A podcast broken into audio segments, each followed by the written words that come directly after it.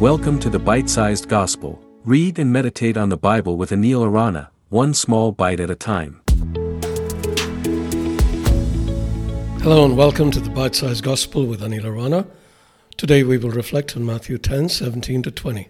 Listen. Jesus said to his apostles, Be on your guard, you will be handed over to the local councils and be flogged in the synagogues.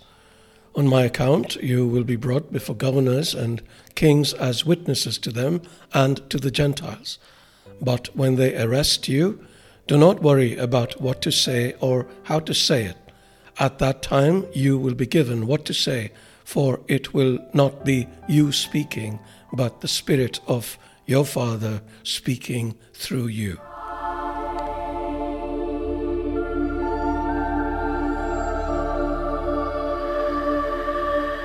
I will never forget the first time I preached. It was a very short 15 minute talk on love. I had been practicing it for weeks, waiting for the time when I'd be invited to share the word.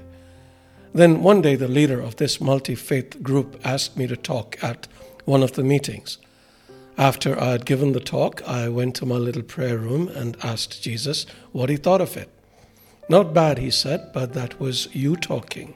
Next time, let me do the talking.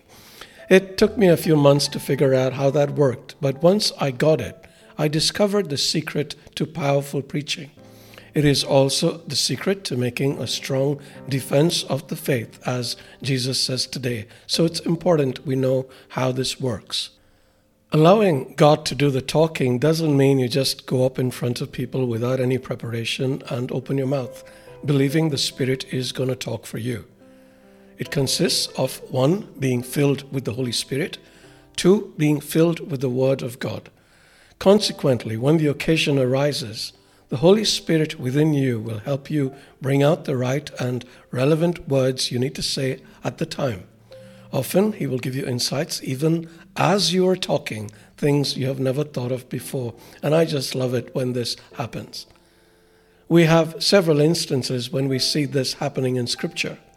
On the day of Pentecost, when Peter went out with the eleven and gave his first sermon, he was filled with the Holy Spirit who had just been poured out upon all of them.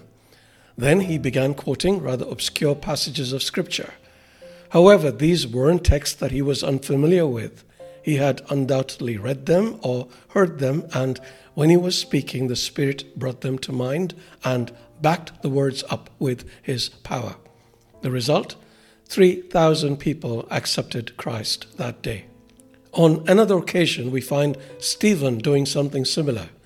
His example illustrates what Jesus said in today's passage. I paraphrase When dragged before people, don't worry about what to say, for the words will be given to you at the time by the Holy Spirit who will speak for you.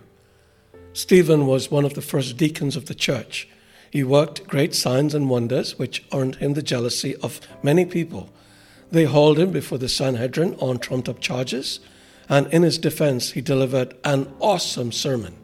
Now, 3,000 people didn't accept Christ as a result of Stephen's preaching. However, there was a man standing there listening to him talk. Do you know who that was? that was Paul. And although scripture doesn't talk about the impact Stephen had on Paul, I am convinced what Stephen said primed him for the conversion that would take place a few days later. Paul went on to become the world's greatest evangelist, and I am sure that Stephen would be credited with much of what he had done. Amazing, yes? So, this is how it works. Therefore, if you want to know what to say when you are suddenly called to preach, or if you find yourself having to make a defense of your faith, make sure you know God, make sure you know His Word. And then, dear friend, let God speak for you. May the Spirit be with you. Thank you for listening to the Bite Sized Gospel. If you enjoyed this episode, please share it with your friends. For other great content, including live sessions, visit www.anilarana.com.